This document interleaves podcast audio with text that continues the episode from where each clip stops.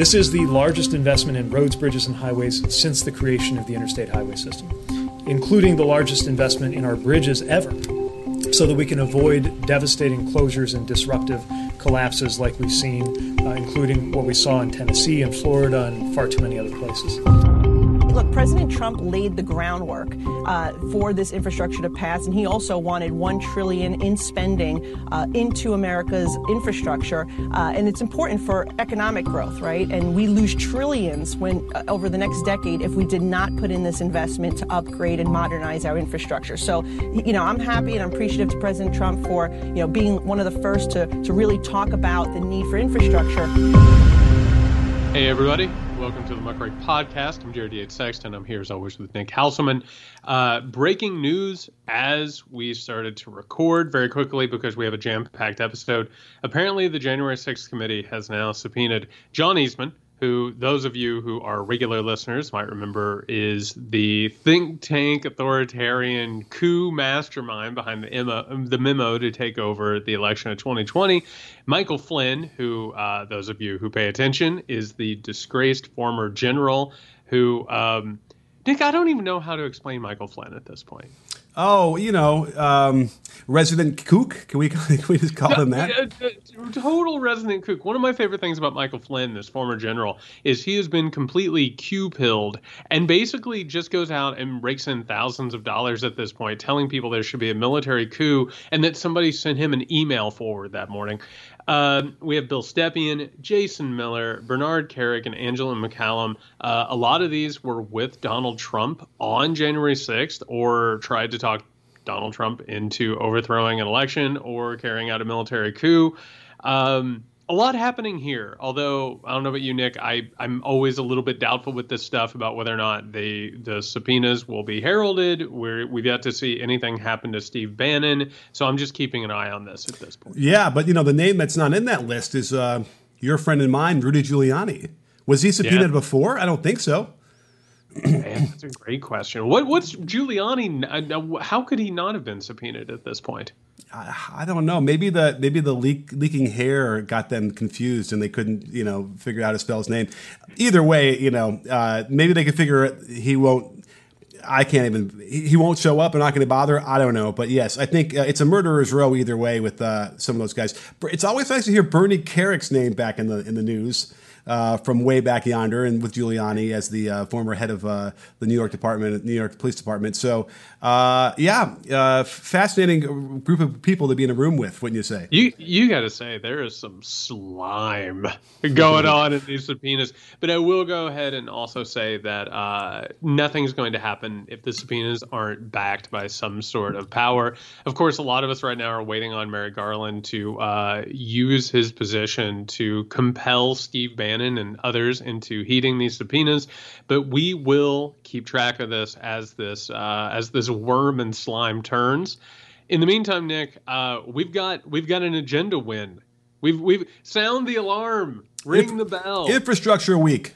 Infrastructure week, ring it. We we we finally we we can blow the Viking horn.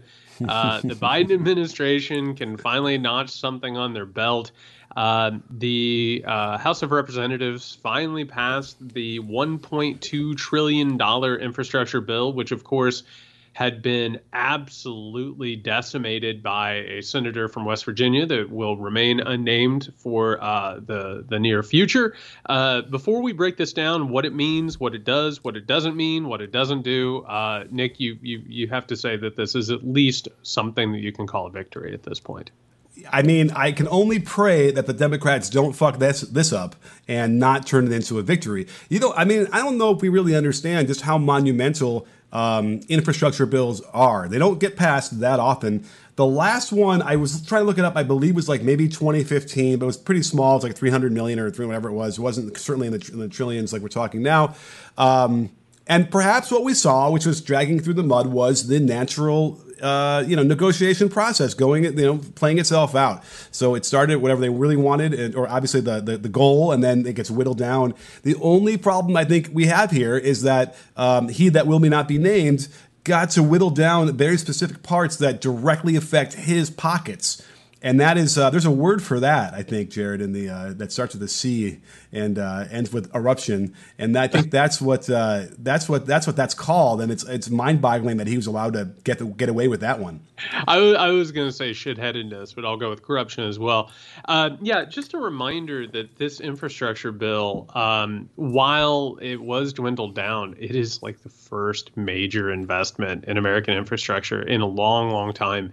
Um, any article or discussion about this has to mention the fact that th- this this culture of austerity that has held sway over the United States of America for decades now, an intentional austerity uh, has led to incredible amounts of deaths.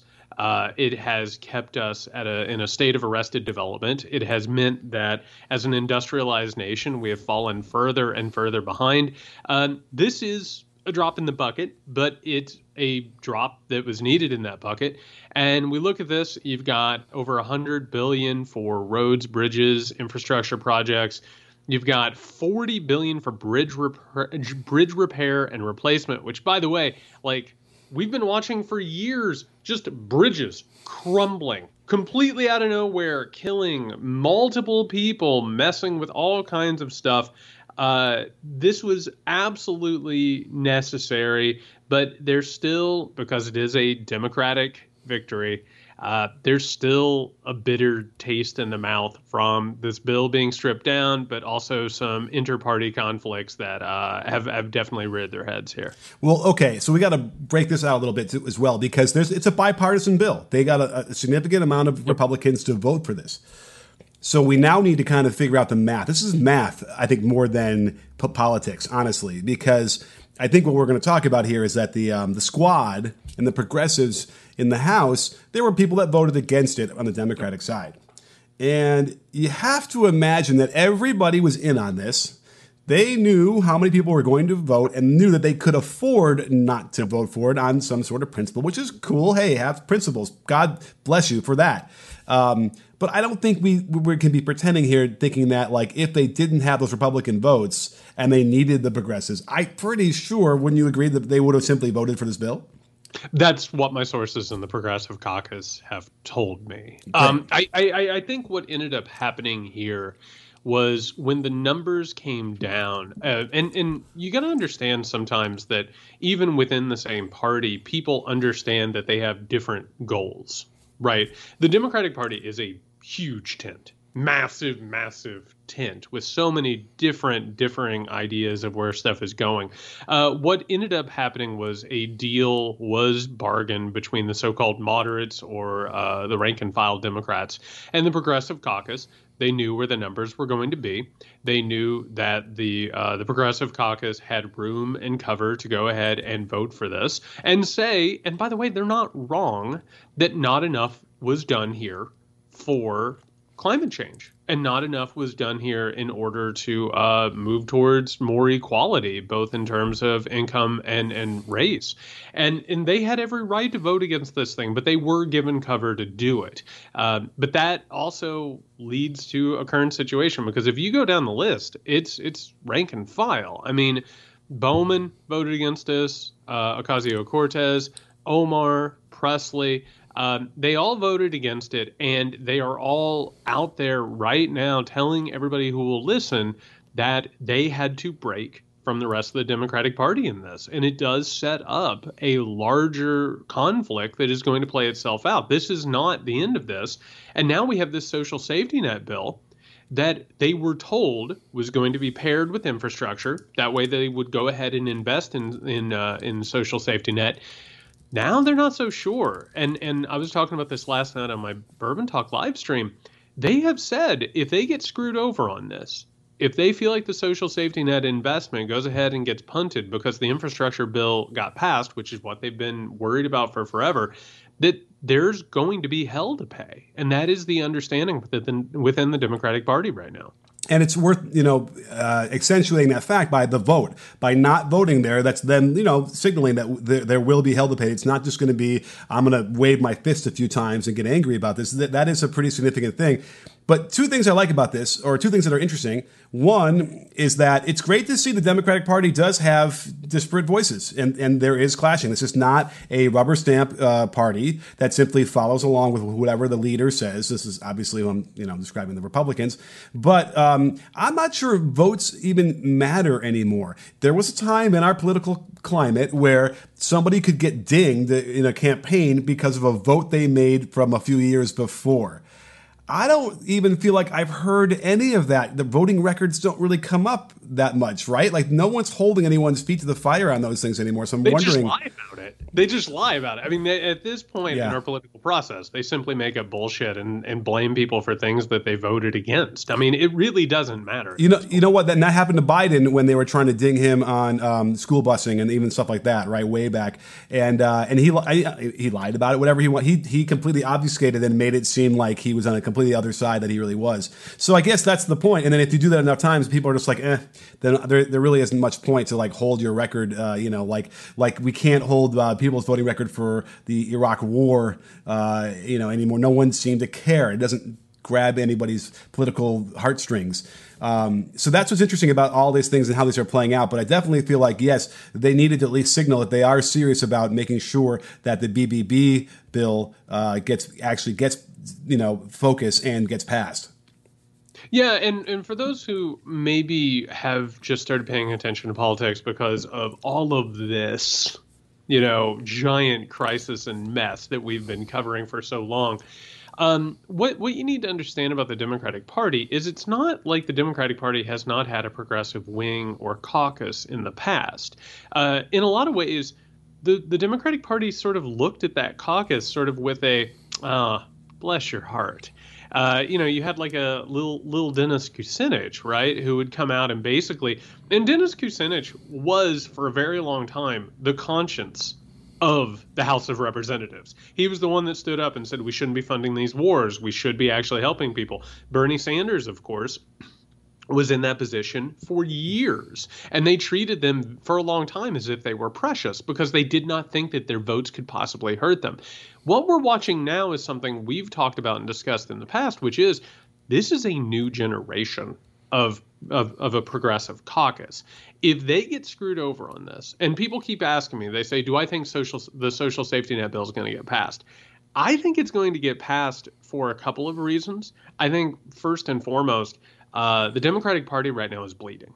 They they need to chalk up some wins, and this infrastructure thing is is a huge achievement, but it's hard to sell infrastructure to people. You know what I mean? Like it's really hard to sort of say, look at what we've done here, look at what we've done here. You know, whether it's widening a bike path or something like that. They need to chalk up some wins. The second part is I really truly believe that heading into the midterms and then eventually into 2024, I do not think you want to screw around with this progressive caucus mm-hmm. because they'll go out and they'll find someone to primary your ass and they'll find somebody who doesn't even have to raise a bunch of money in order to take you out going into the actual election. I, I, I think it will end up getting passed if only because this friction exists the way that we're talking about. Well, it sounds like you're also saying they'd be willing to uh, let the Democrats lose power in, in, the, in both chambers uh, for their agenda. They would make the argument that they would make the Democratic Party stronger. That the Democratic Party needs to evolve and change, and that will actually help them. But I will say, and I'm sure that you've been seeing this too, the media has been jumping all over this. I mean, you have Maureen Dowd, of course, and and by the way, in the interest of, of clarity, I have met Maureen Dowd. I have been in an event with Maureen Dowd. I'm not going to talk about what happened there. It was strange, but you know, Maureen Dowd comes out and basically says that quote unquote wokeness, which we're going to have to talk about here in a couple of minutes, is costing the Democratic Party. You see all these pundits come out and they say that there's a leftward movement in the Democratic Party that is costing people's voters. I think the Progressive Caucus would say that you need to embrace that and build your base that way. So I, I, hear what you're saying. I think there's other people who believe that it will lead to a cataclysmic loss, which I, I, I think that's that's up for debate. Yeah. Well, now we're getting into the timing of the infrastructure bill and how quickly they can get things done. Because I, I disagree. I think that infrastructure is the big moneymaker thing where people can see it. There's there's construction workers. They're making roads better. They're like you know these big contracts are being signed. One of the things that Barack Obama was really terrible at oh. was putting up signs that said, "This is what's happening." Wait, right? that, terrible? I thought he was, I thought he was amazing at that. No, only in certain parts of the country. Other parts of the country, you had massive investments like that that simply did not get. Oh wow! Distributed. In L.A., I mean, they had beautiful signs. Really, really, like the fonts, eh, like they really nailed them. You really enjoyed that that font. Yeah, they yeah. So so they did it well there. I don't know why they, they couldn't did. have sustained that. Obama did not like to spike the football which is one of the biggest problems with Obama in terms of, of especially going into the midterms he always was, and, and, the people around him, the Democrats, ran away from that. But you're right. I think if we see the construction and if it's attributed, I think that's one of the ways it can seem yeah. like something's being done. And here's the other thing: is the economy is going like gangbusters right now, and to juice it with an infrastructure bill should really get people feeling great about the economy going into the election, as long as it gets in- instituted quickly enough. Which you know, appropriations could happen relatively quickly. You know, they have a year, so they should be able to get some stuff going. Uh, although again, you know, you can picture, you know, all sorts of bureaucratic red tape and get things get tied up. But I would imagine they begin the process of getting a lot of this stuff going at least, and that would be the visual that the people need to see that would uh, that make them feel better about it. But again it's a high bar if you're going to talking about getting anybody who might have voted for the Republicans in the past to like feel good about the the um, uh, the economy and about infrastructure, and that would then have them switch their vote. I, I don't know if that's happening. Well, are their kids going to get hired? I mean, you know what I mean? Yeah. Like, are are, are their their kids are they going are they going to get a job? Are they going to you know work on some sort of a road crew or a construction crew? I and I will say, the perception is what's important here because we're not always rational creatures. Um, sometimes our perception is like really really screwed up, and in case in, in the case of the economy like I think people right now are going ahead and combining their uh, perception of how the economy is working with supply chain issues. They go into a grocery store and they see that there's like in my in my town, you can't buy chips. like, what? Just, yeah, it's like you'll go in sometimes and it'll just be like an entire shelf of chips are just missing. Or you know, I, I, I talk to my family and they go into stores and they can't find things. There's a perception that somehow or another the economy has come apart, which a certain factor of it has, right? A certain sector of it has. So if that starts happening and and they do not make this readily apparent what they're doing, then all of a sudden we're going to go back into uh, you know obamacare territory which is where you have like something that is actually like positively impacting people's lives but they can't necessarily pinpoint it or understand what it's doing or recognize it as it's doing it. You know those kids you're talking about who might get hired and that make the feel the parents better? Get, can we get the, the, the fourth and fifth graders onto some of these construction crews too? Because then it would get them out of uh, learning crt and we wouldn't have that issue to, to argue with Nick, listen, I, I, I roll with almost everything you say. Don't say that too loud. All right. Because if the Republican if the Republican Party hears you advocating for child labor, I mean, listen, they just need it suggested and they're ready to go. Right. Like, yeah, capitalism, man. You can't put that in their mind. Nothing like being outdoors and you know healthy and you're learning about measuring you know uh, concrete. I mean, listen, it's math and all sorts of stuff. I think Josh Hawley would be into that you know teaching teaching those young men about masculinity i th- right. I, I, think i think he would be all about that with well yeah but then he'd make sure that the uh, oh I mean, you could tell me this is in bad taste, but he'd make sure all the people would have like uh, the guys had their shirts off while they're working on the construction crews. Uh, that's the masculine. That's not casting aspersion. It's the masculine image I'm thinking of here. Is that's men. Fascistic. That's the fascistic masculine image. It's, oh yeah. It's, yeah, that's what that is. I mean, they they really adore this like absolute alternate reality fascistic masculinity. And and listen, they will throw our kids out and make them work for sure. I, they they would happily do that. They, yeah. they would have a problem with it. Cheap labor, absolutely. Just like we see in those murals. By the way, I, on Twitter this weekend, someone was trying to cast aspersions on the TVA and, and the and the New Deal. Who? And uh, who did that? You know, somebody, some right winger. I, I, spend a lot of time on the right wing stuff, unfortunately, but uh, you know, and, and and they're talking about how it's so TVA was socialism to the Tennessee Valley. So, uh, oh my god! And I'm like, the only thing about the TVA that was socialist were their murals, as far as I'm concerned. Uh, and those are those murals. But again, those murals of the of the construction worker, you know, and he's I don't think he's got a shirt on, and he's hammering, and he's working hard, and he's sweating, and it's American dream. Um, certainly not the kind of American dream you'd have if you were on a college campus. well, real fast because we got to talk about this bullshit here in a second. I just want to say I've been spending so much time recently studying the implementation of the New Deal. And like first and foremost, this T- Tennessee Valley Authority. For those who don't know it, um, basically FDR got in. He looked at what was going on, and basically everybody who wasn't like a corporate head or stooge was like, you have to invest in public works. You have to put people to work, give them something to do. And as a result, you can work on infrastructure. You can, you know, build highways. You can go in and, and, and do parks. You can make dams. You can go in and provide electricity for some of the most rural areas of the country. And immediately, by the way, I know this is going to shock you. He was a socialist. Obviously, he's a socialist. He's given electricity to the poor people. And it's like, my God, do you not understand that that helps you too? Like it's not actually even socialism. Like FDR just said, you know what? You are too far into hypercapitalism. We got to pull you back a little bit, back towards actual true capitalism as they thought that they were carrying it out. But in this case, like this isn't they they're already calling this communism, by the way. Like Big Bird, of course. And you know, it is so stupid because it it's just what government's supposed to do.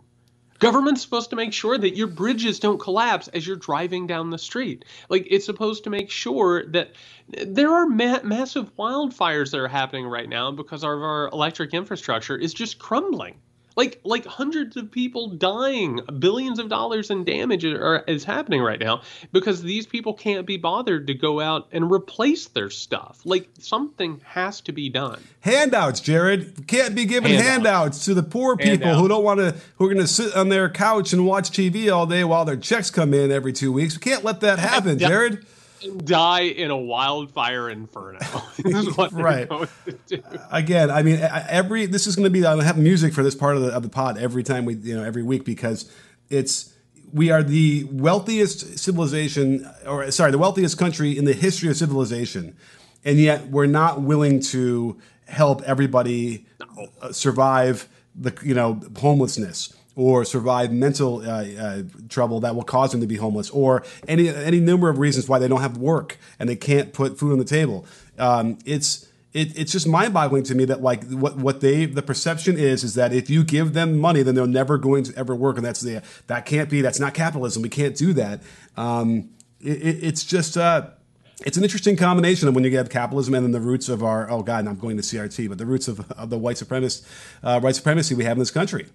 Yeah, and and let's let's talk about what this should look like. First of all, there's no reason why this bill is getting passed in 2021. There's no reason for it. There should have been a steady increase in infrastructure all oh, the time. Right. All the time. I mean, uh, the fact that we have not gotten ourselves off of fossil fuel is actual madness. You know, like, like it's actual madness. The fact that we have power grids that are falling apart, the fact that like we have this infrastructure that's causing this massive damage, the fact that one of our biggest and most powerful states, by the way, like had a winter storm and people just froze to death. That's not okay. There should have been investments, there should have been regulations. This bill should have been massively bipartisan. In a working country, the way this should work is the Republicans would have voted for it and then they would have campaigned on how they would have tweaked it or maybe where they would have moved this amount of money over here. But the problem, of course, is that the Republican Party has gotten to the point where their entire ethos and principle is that the government should not help people. It cannot help people. The only thing it can do is redistribute wealth from the poor to the wealthy and go out and punish your enemies. The the way that this has happened, the way that this has taken shape is completely completely irrational and irregular. I mean that, that this should have this should have had a ton of investment over a period of time, and this country shouldn't even look the way that it does right now. It's an abomination that it does. And, and actually, even in even more detail, the, the, Republicans would have run they would anything good out of the out of the infrastructure uh, bill that came out of it, they would take all the credit for, and all the things that didn't go very well, they would blame the Democrats. Like that would be how they, and that's what they're That's going to do. Yeah, That's how it should work. and that's how it should work. I mean, that's and that's almost okay as long as they get the freaking thing passed. It's like okay, like do your lying or whatever. But like, yeah, remember that happened. Um, that happened. They took all the credit for um, uh, some progress. Oh no, I'm forgetting what it was. Do you remember this? Um, Well, they did it with the PPE stuff. yes, yes. they They, did all voted against it, and then like then they took credit. Look how much this helped you. Yes, thank you, Chair. That's why you're here. Well, yeah, I'm here because that shit just drives me insane and keeps me up at night. I mean, it, it, it, it this is an irrational situation. We've talked about this in the past, man. In in, in, in, in in a past where it wasn't so dysfunctional and screwed up, and we're going to talk about like the the symptoms of this in just a second. Like in the past, they would have put up an alternative proposal. yeah. They would have had some kind of a plan. And then what would have happened? They would have taken the Democratic plan and the Republican plan and they would have smashed it together and they would have found something that probably leaned heavier towards what the Democrats wanted, but at least took into consideration what the Republicans wanted. They don't have a plan. They don't have a platform. They don't have a principle. What they care about is going after Big Bird. Big Bird, Nick. Going after Big Bird. If you find yourself, and here's a piece of advice, here's some free education for everybody listening at home, driving around, walking around, running. If you end up on the opposite side of an issue with Big Bird, you failed. It's not. It's not easy being green. Oh, that's the wrong. That's that's. Wait, uh, that's oh, I, I thought you were insinuating that Big Bird and Kermit were rivals, which I don't like that world. Oh no, like yeah, but that would be a fascinating episode to see them. Uh, you know, maybe I, now I'm picturing them playing chicken like in cars, like in Rebel Without a Cause. Um, wow, With Big Bird out of the sunroof. yeah, that's good. See? And then he, then he no, can't get out of the car because he's stuck because his head is stuck in the in the sunroof. See, oh no. this is this is this is a terrible episode. and then and Miss Piggy is doing the uh, is dropping the uh, you know doing the the handkerchief. Jack and the handkerchief. Yeah, absolutely. She already got the you know she has the nice thing tied around her neck anyway. Like that's ascot. You know, um, I that is as good of a place as any to go from that deranged imagination into what we listen. I we talk about a lot of things on this show. There are things that come across current events that happen, and and Nick and I will see them, and we know immediately that we're going to have to talk about it on the show. We know that this was tailor made for the Muckrake podcast, that it's something that we need to get into. And um, today, today, this this beautiful thing was dropped in our laps, and we would be remiss if we did not talk about um, what I think could potentially be the greatest university, place of higher learning on the face of the planet Earth, and that is the University of Austin. And before we get into this, Nick, can you give us your initial reaction to when you heard about the University of Austin, which we will define for anybody who, again, if you're not online, you don't see this, you haven't heard about this yet, congratulations, because we're about to blow your hair back. Yeah, I think my my it was all caps and it was Austin of all places, Austin, Texas, where UT Austin is. You know, the only the the, the it's the bastion of liberal uh, enclave, you know, in Texas. It's only a couple places in this huge state, and that's the big one. Uh, I can't believe that that's where they decided to uh, to put this place. This place. You know, I've been to Austin now a couple times. One time for a book festival, another time for South by Southwest. Yep. And and I gotta tell you, uh, I was not, I, I was not cool enough for Austin. Wait, Like, when it- when it- did you go for South by Southwest? What year? A few years ago. Oh, I I was there in '95. Oh, watch out, it. everybody! But- Check out the original OG. But you know what? It was it was already starting a little bit of the corporatization of it, a little bit, but it had a little Well- taste of what it used to be. and that's and by the way, that's why it's Austin. And that's what we need to talk about is what this is. So for those who uh, are not online enough to have seen this already, um, Bari Weiss, who uh, I, I, I, I, struggle how to talk about Bari Weiss, but Bari Weiss is a former New York Times uh, contributor, and Bari Weiss's entire career is based on saying that the academy and higher education uh, is is not fair. It mistreats people. That you know there's a quote unquote wokeness that is actually discriminatory. Uh, she is a perpetual victim. This is a person who, by the way, tried to get herself fired from the New York Times so she could reap the benefits of being a victim and the New York Times is just like, that's what we pay you for, all of this. Like, we pay you to come out and say that you were silenced and that there's an outrage. Eventually, she quit. She opened her own Substack, which just is one post after another about this. She has now organized what they are calling a, a university called the University of Austin, which uh, let's let's see what their principles are, Nick. Their principles are unfettered pursuit of truth, freedom of inquiry, freedom of conscience, and mm-hmm. civil discourse. It would be fierce, independent, financially, intellectually, and politically. Mm-hmm. now, do you believe any of that for even a moment? None, none of it. None. It sounds awesome, though. It really does. Well written. No, it does. It it's it's it's high quality bullshit is what I will say. And they have obviously went around and they've looked at all of these websites for what universities look like. Oh, by the way, a uh, quick disclaimer: uh, they are not accredited, nor do they offer any degrees. Uh, they will take your money though, for the record. Like they they will go ahead and take your money. Uh, their outline of what they're doing. The first of all they're uh, establishing a summer program where a bunch of college students will come to Austin and and basically be indoctrinated. In 2022, next year, they're going to launch a graduate program in entrepreneurship and leadership, which we'll get to why that's important in a second. 23, they're going to launch a politics and applied history and education and public service. And in 2024, and tell me if this makes sense to you, Nick, that's when they're going to get around to an undergraduate program. Oh, well, it takes time, Jared. You gotta. You know. No, that's backwards. That's all ass backwards. Oh, okay. Is what that. That's that's an insane thing. But basically, this is going to be an anti woke, pro uh, pro libertarian, pro crypto, undoubtedly, and uh, pro exploitation university. That's what this is going to be. Wait, you missed one of the great summer courses in 2022. Is called the Forbidden Courses. And Ooh. would you like to hear what that's about?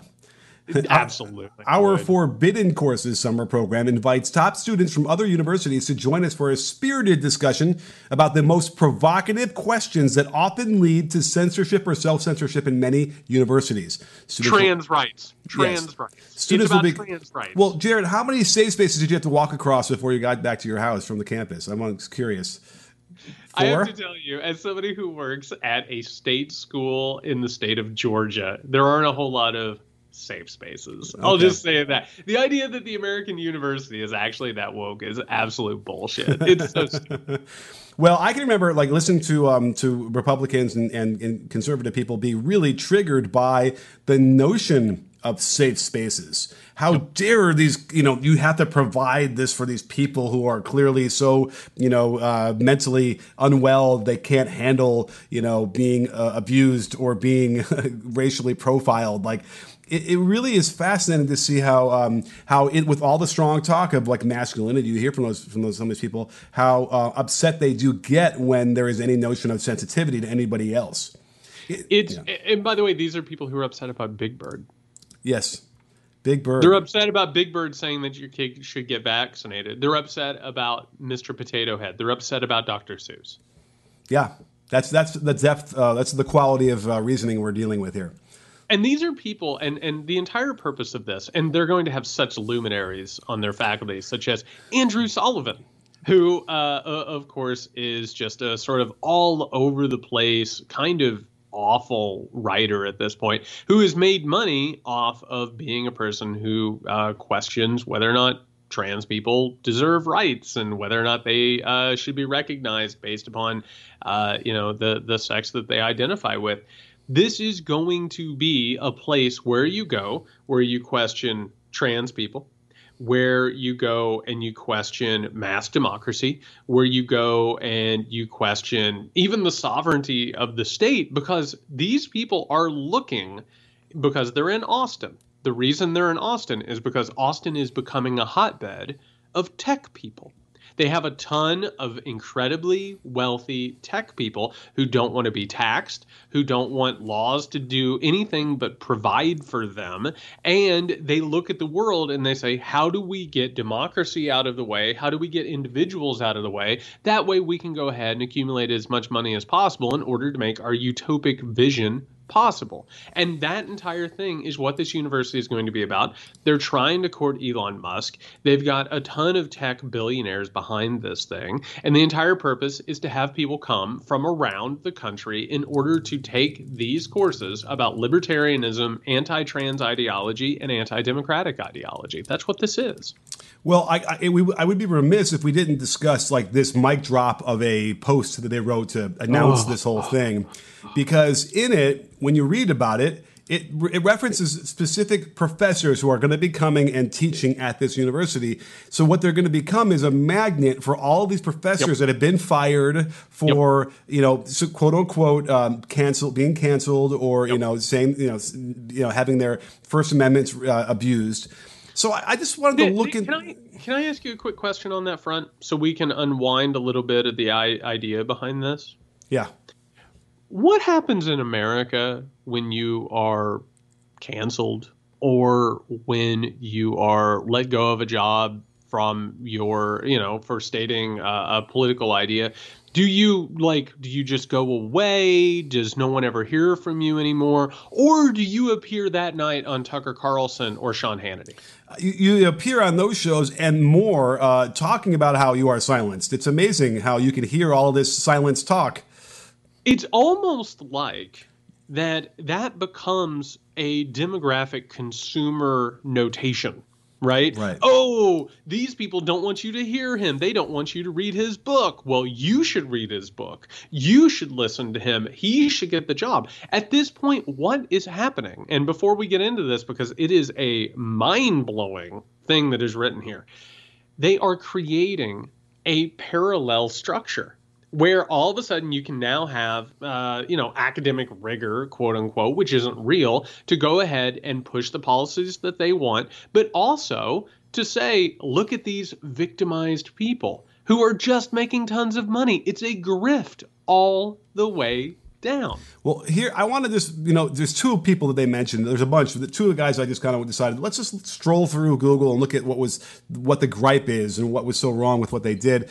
So this one guy is Dorian Abbott, who you know by all accounts is a leading expert in his field of um, uh, you know interplanetary study and, and solar systems and, and climate, but uh, he was disinvited from MIT for, for giving a speech of which wasn't going to talk about politics at all, but because he had said, here's the thing, uh, and I'll even do the quote. Um, he's talking about programs like affirmative action and diversity programs, which yep. yeah, the red flag needs to be in this day and age. Like you need to be pretty careful of what you say and how you say it, no matter what you do. And I don't care if you don't like that, then tough titties. This is where we live in. You need, like, for instance, I was going to do a joke about someone's hair on the basketball thing. I sent it around, like, and like, I didn't get the best response from it. And like, I completely cut it and was never going to get anywhere near it because there was a whiff of a possible wouldn't go over well. Yes some some people really do think it's the apocalypse that they can't just say whatever they want at any given moment. They right. truly do. And by the way, for the record on that front, most of them are white cis hetero men who have never had to think for a moment about what they say before they say it. Now all of a sudden it's happening. Oh my God, the sky is falling. I, I mean, it's it's it's the worst possible thing that could ever happen. Oh yes. Sure. So this man, who you just described, Dr. Abbott as well, um, said something in two parts. And one part I think is fine, and the other part is the problem. So he says that.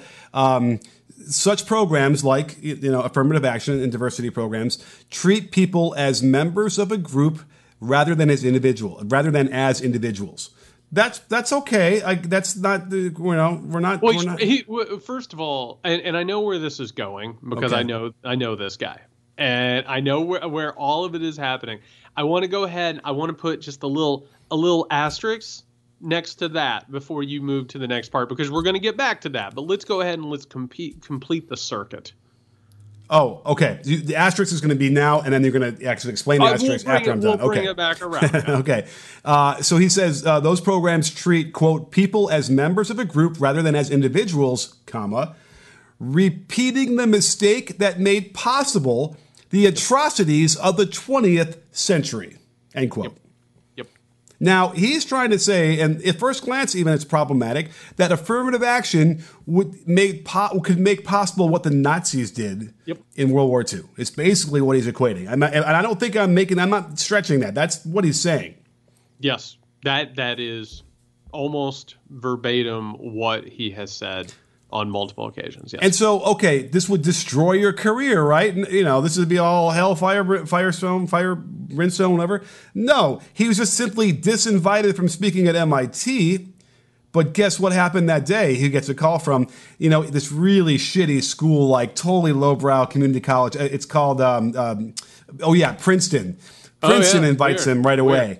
And, Weird. and so does uh, Stanford wanted to, but some other guy Oh, then yeah. quits because they wouldn't bring him over there. This guy is not, you know, this is like the Kavanaugh thing. Oh, they ruined Kavanaugh's life by having him go in front of the Senate for his confirmation. What the fuck? The guy's got a beautiful house, beautiful family, he's a fucking Supreme Court justice for life. What's his life? What's wrong with his life? You know, so what? He had a, an hour that was tough. This is the same thing here, and this is the this is the head headliner that they're bringing in to teach at the school. Well, and to go ahead and put this into perspective, and again, I, I you know, there's there's a lot of stuff that we need to talk about higher education, and, and particularly in the moment, because this is like one of the main targets of the right in order to try and control reality and change culture. I want to tell you something. Not everybody who is in the academy is a raging liberal or leftist. It's it's it's in, it's an entire spectrum. Okay, so what he talked about here, he was being ignorant, and one of the reasons why there has been backlash is because nothing that he says, and I'll go ahead and I'll bring in Andrew Sullivan on this too. Nothing that they say has actual academic rigor behind it. So, like Andrew Sullivan all the time does this thing where he's like, "Listen, the left doesn't want to talk about the fact that more black people are arrested for crimes or that they don't do so well on intelligence tests or whatever. And and the idea that he then says is nobody wants to talk about biological inferiority. Well, that's racial science first and foremost, right? I have to tell you, the experts, and this is why this isn't welcome and why they have to go make their own college with fake degrees and fake experts. The experts look at it and they say, no, you've got that entirely backward. The reason why more black people are arrested for crimes is not because that they are inferior. It's because there is inherent white supremacy baked into the system from the very beginning. We still have racist laws, racist institutions, racist traditions, and racist thoughts. And that's not like raging liberals and raging leftists. Like we're talking about people across the political spectrum who are experts who understand that when that guy starts talking about affirmative action equals the Holocaust, none of that has anything to do with his specialty. He's just running off at the mouth trying to push a political opinion that has no rigor behind it.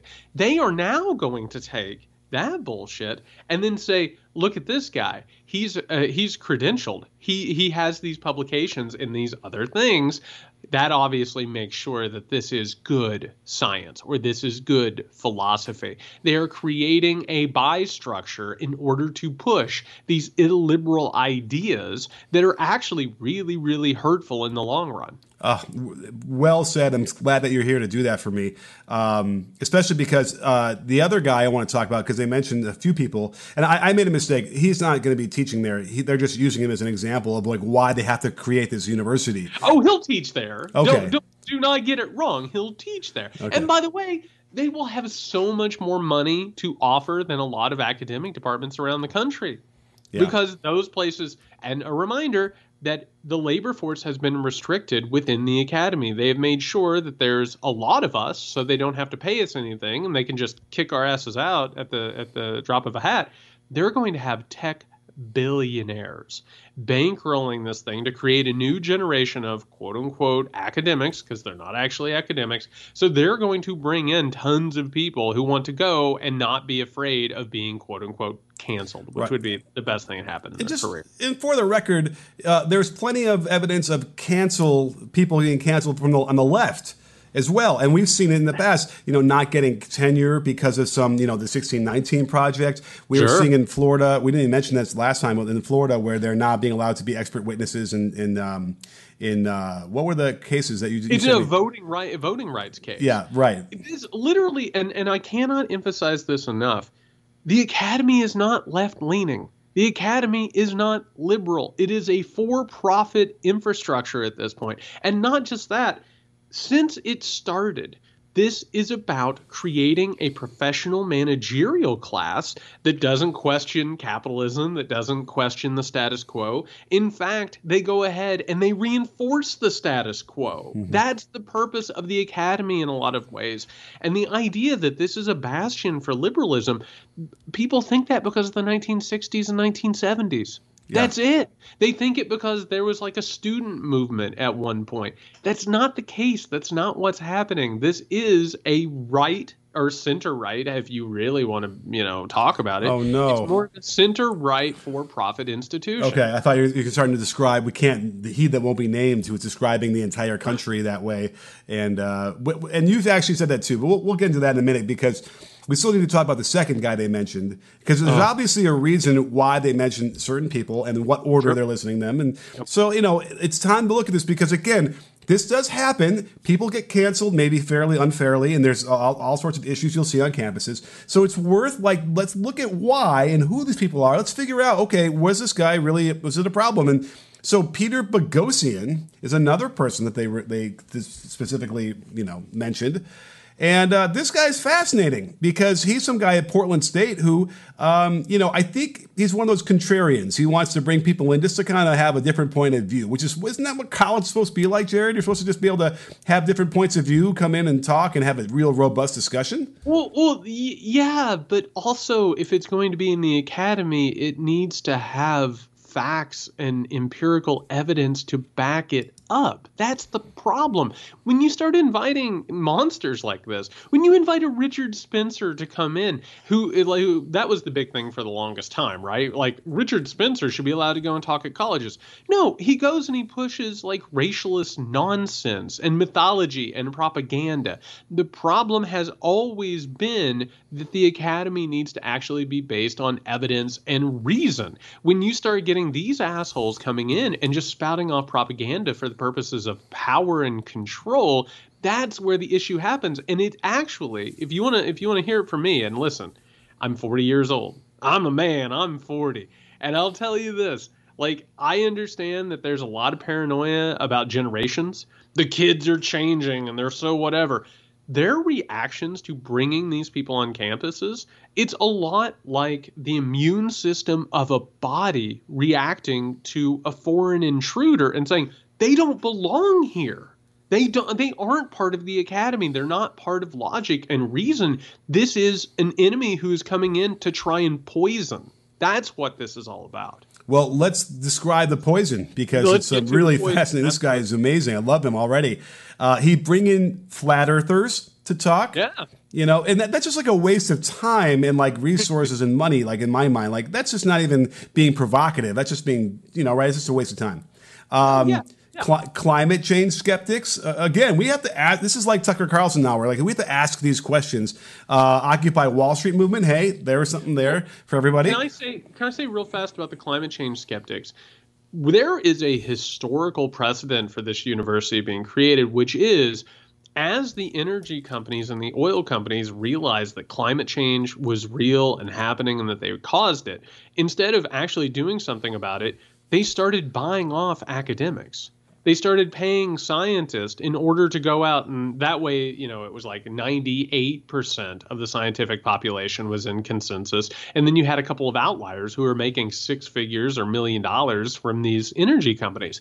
That's what's happening here. They're creating a shadow infrastructure to push down into quote unquote consensus in the same way that those people, the people who came to talk about climate change denial, were doing then.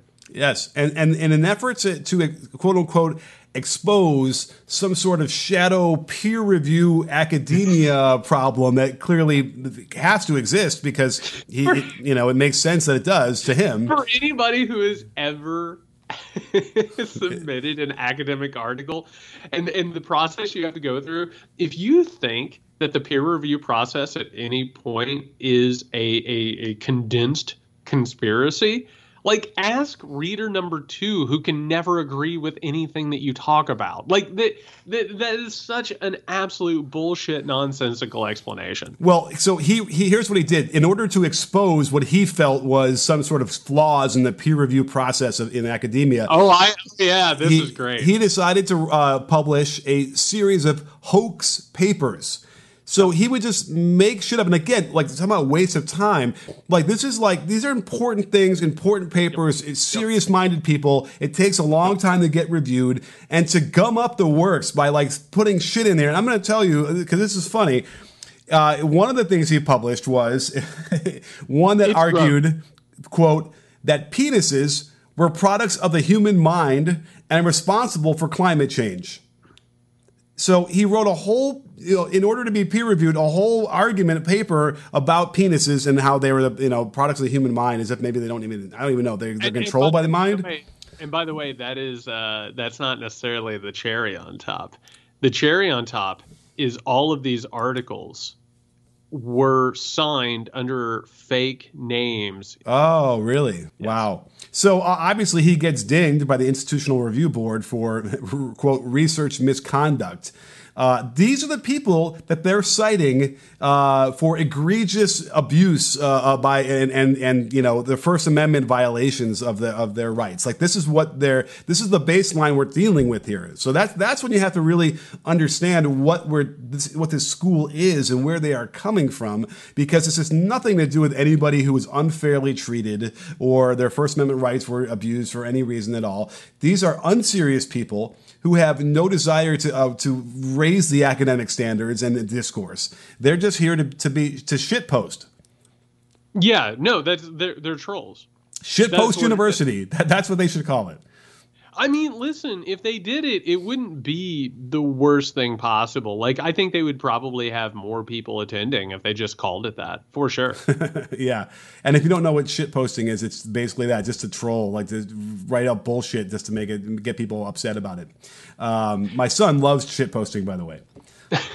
well, and and I'll tell you, like, it's not like it's not like he was out there like dragging in these big giant journals. Like, he was sending this to places that like weren't that like they they didn't really go through the process all that much.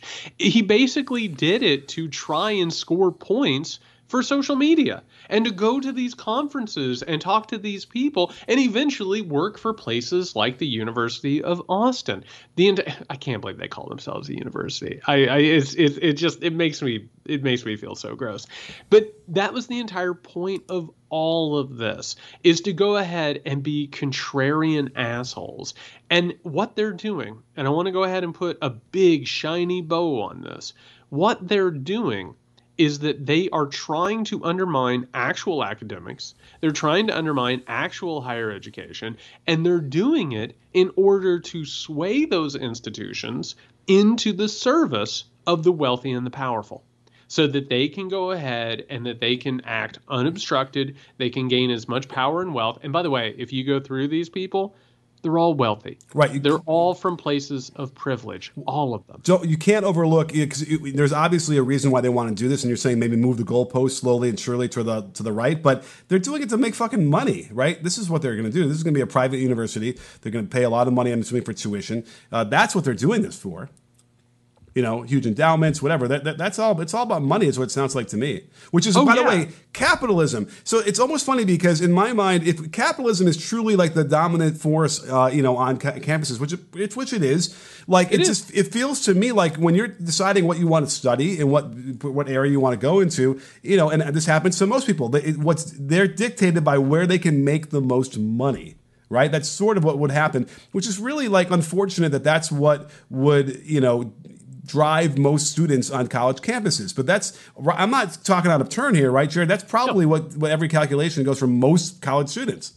No, it, it, it absolutely is, and and that's what it's become. Is it has become glorified job training, and and and this is part of the problem at this point is that because the economy has turned towards the information society because of deindustrialization, which we talk about all the time, where neoliberalism took over in the 1980s and 1990s. They pushed out all these manufacturing jobs and they said everybody will now be in the information society. Everybody will now be middle class. Everybody now has to go to colleges. So the universities and colleges were like, fantastic. We're going to charge an arm and a leg. We're going to make everybody go into debt. And so suddenly college became about getting a job and having an opportunity by paying all that money and going into the debt by go- joining the middle class.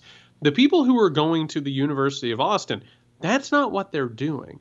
They're going there to either become influencers, writers like Bari Weiss, or they're going to go and work for disruptive tech firms and or hedge fund operators. Like this is about a different class of professional managerial class. And I mean, with their raging against safe spaces and, and, and PC, whatever, it just sounds like they, they all want to go there to be raging assholes.